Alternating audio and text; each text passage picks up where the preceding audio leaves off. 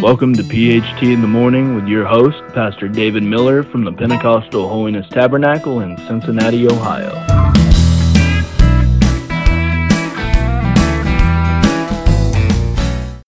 Good morning, and welcome to another episode of PHT in the Morning with Pastor David Miller. I am Pastor Miller, and I will be your host today. And we're looking forward to sharing another salvation story with you today. Before I get into this morning's episode, though, I want to take a moment or two and just give a special thank you to our producers. Our producers are uh, the people at Cantor Media, and they do an outstanding job of producing this podcast and help us in any and every way possible. So I'm very, very grateful for those people at Cantor Media. And uh, so in this episode today, I want to talk to you about a uh, a revival I preached down in Flatwoods, Kentucky, just not too far from Ashland, Kentucky, back in the 1980s. Actually, I think it was probably very early 80s that we was there in revival. And I want to talk to you about an elderly gentleman that had a great testimony of salvation that I had the opportunity to witness. This took place during a revival that we was preaching, like we said there. Uh, I guess okay to mention the pastor's name at that time. Uh, the pastor was Brother Benny Grizzle, and pastored the church there for many, many years. And he was a great man, a great preacher, great pastor, and he's gone on to uh, his reward now. But he lived a great uh, life and left a great legacy. While we was there preaching in revival, there was a uh, young lady that came to the revival and prayed and gave her life to the Lord and got saved. And some of the, or I don't know really now who it was, but somebody had told me about uh, this uh, young lady when she was praying. Said that's a great thing that she's praying because she had been very, very deep in sin. And I, I don't know uh, exactly everything, but they had told me some, uh, just quickly, briefly, uh, how deep in sin she had been. But I want to say this today it doesn't really matter how far out in the world or how deep in sin you've got. The Lord is able to save to the uttermost, as the Bible said.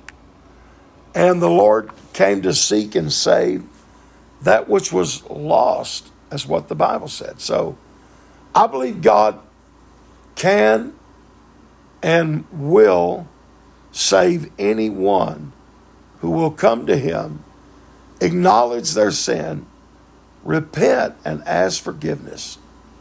So, this young lady had given her heart to Jesus and become born again Christian, a child of God.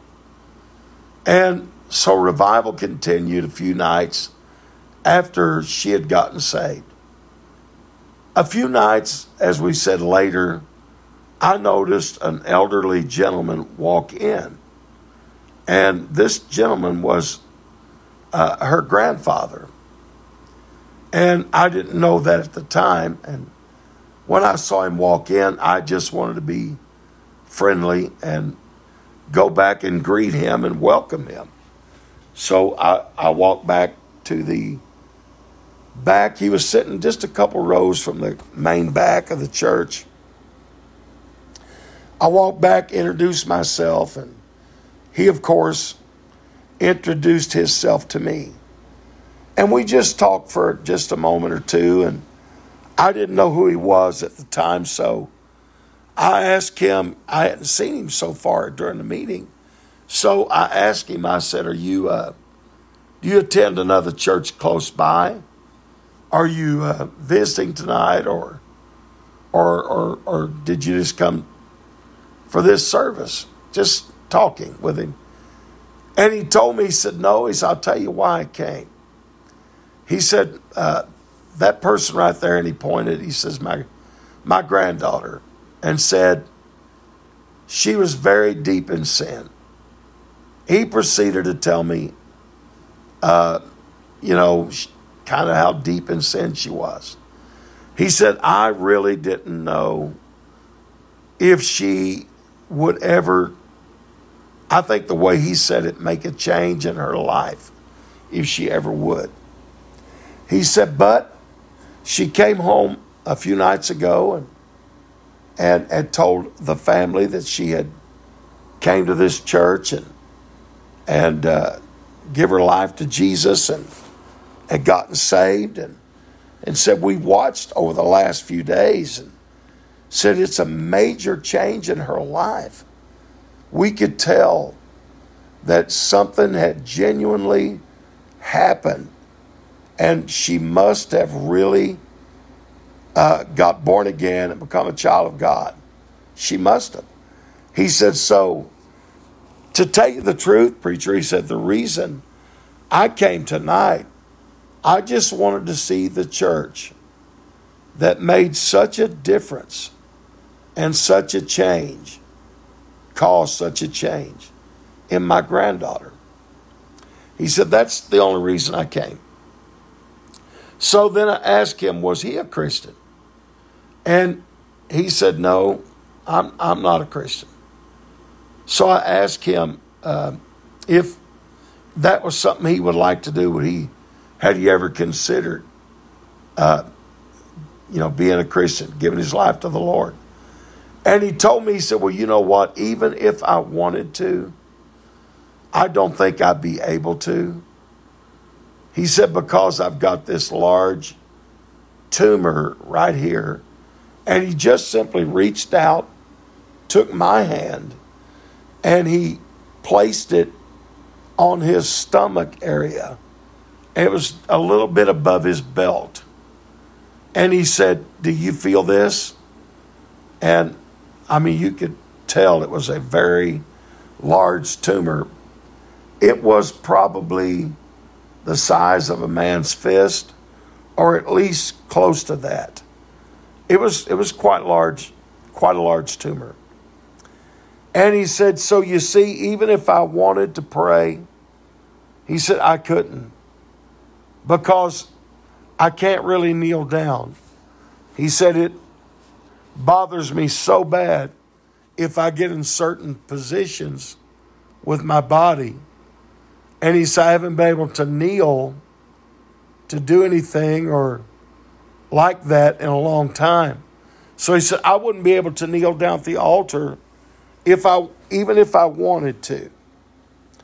So I began to talk to him and tell him, I said, now that decision's ultimately yours. You can't make people pray. You can't make them give their life to the Lord.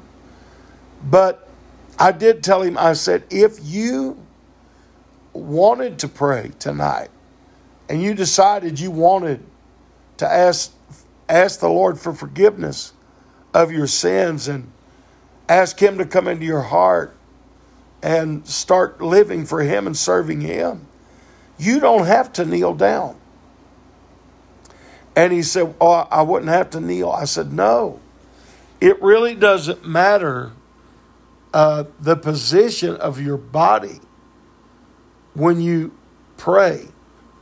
What matters is if with godly sorrow you truly are sorry for your sins and you repent of them Ask God to forgive you of your sins.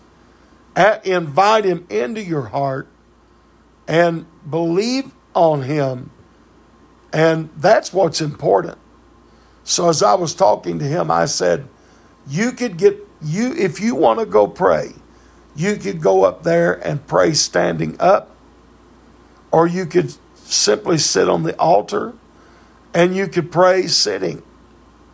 And he said, uh, uh, You really believe I could?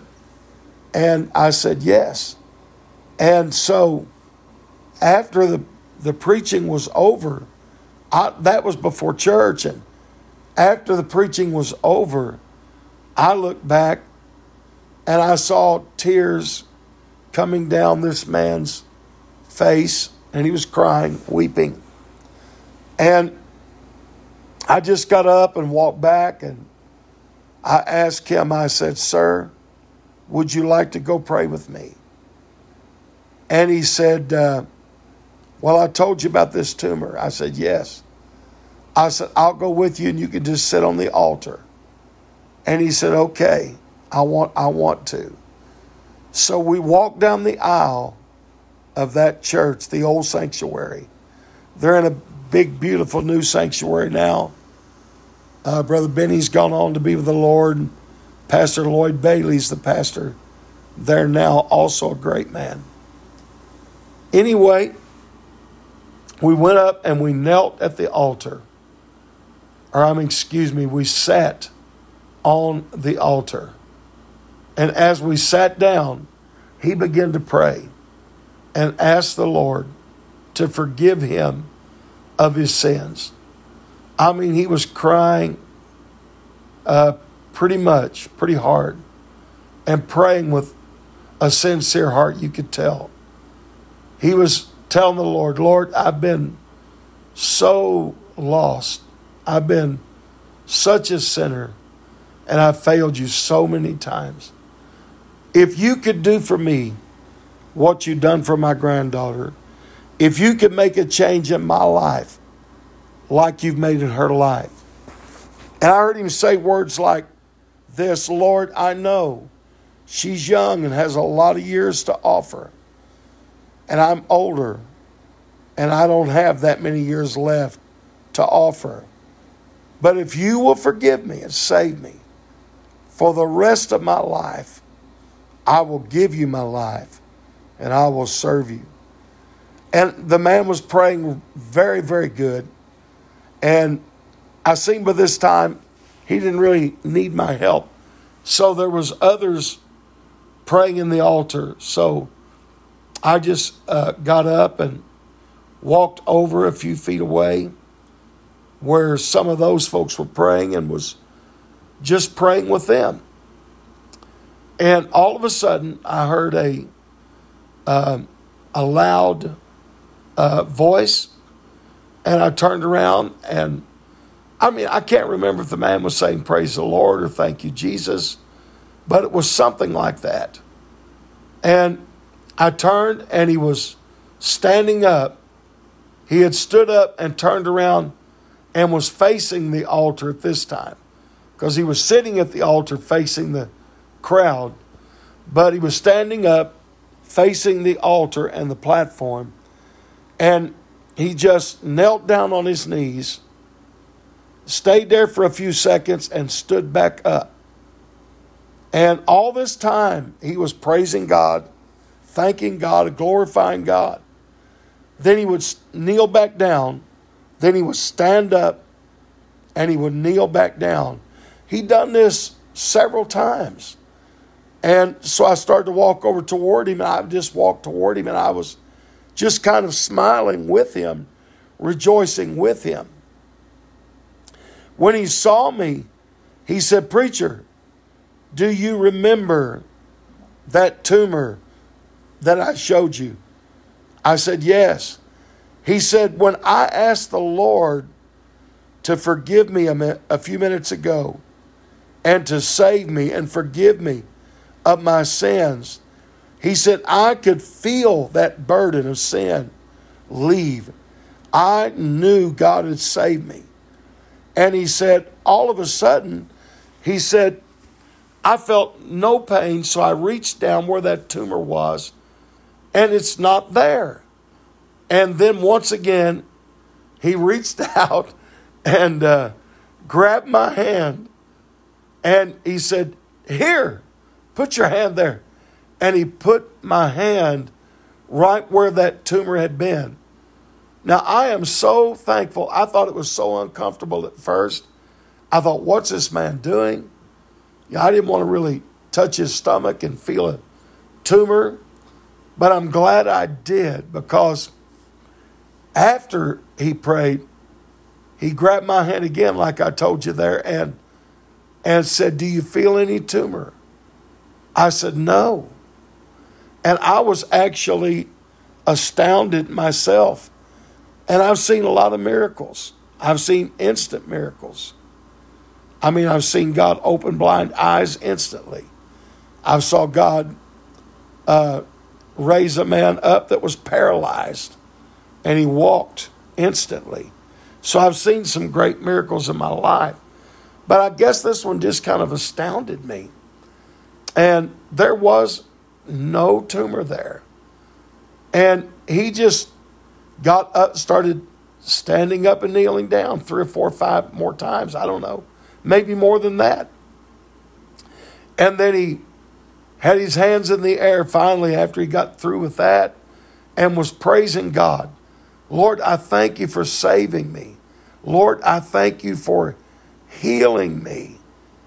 I am so glad I witnessed both his salvation and his healing. So, really, he came there that evening just to see the church and the people that his granddaughter had came to, that what church she came to, and how she had repented and made such a major change in her life. He wanted to see it. But not only did he see the church that she had came to and received salvation, but he left that night receiving salvation for himself. He came in a lost man without God, but he left a new man. It's just like the Bible said old things will pass away, and behold, all things will become new. So God gloriously saved him. He left that night healed. He came in with a large tumor and he left with no tumor that night. Do you believe God does that, Pastor Miller? Absolutely, I do. Not only do I believe it, I've seen it many times. And I saw this incident or this story as well that I've told you about just now.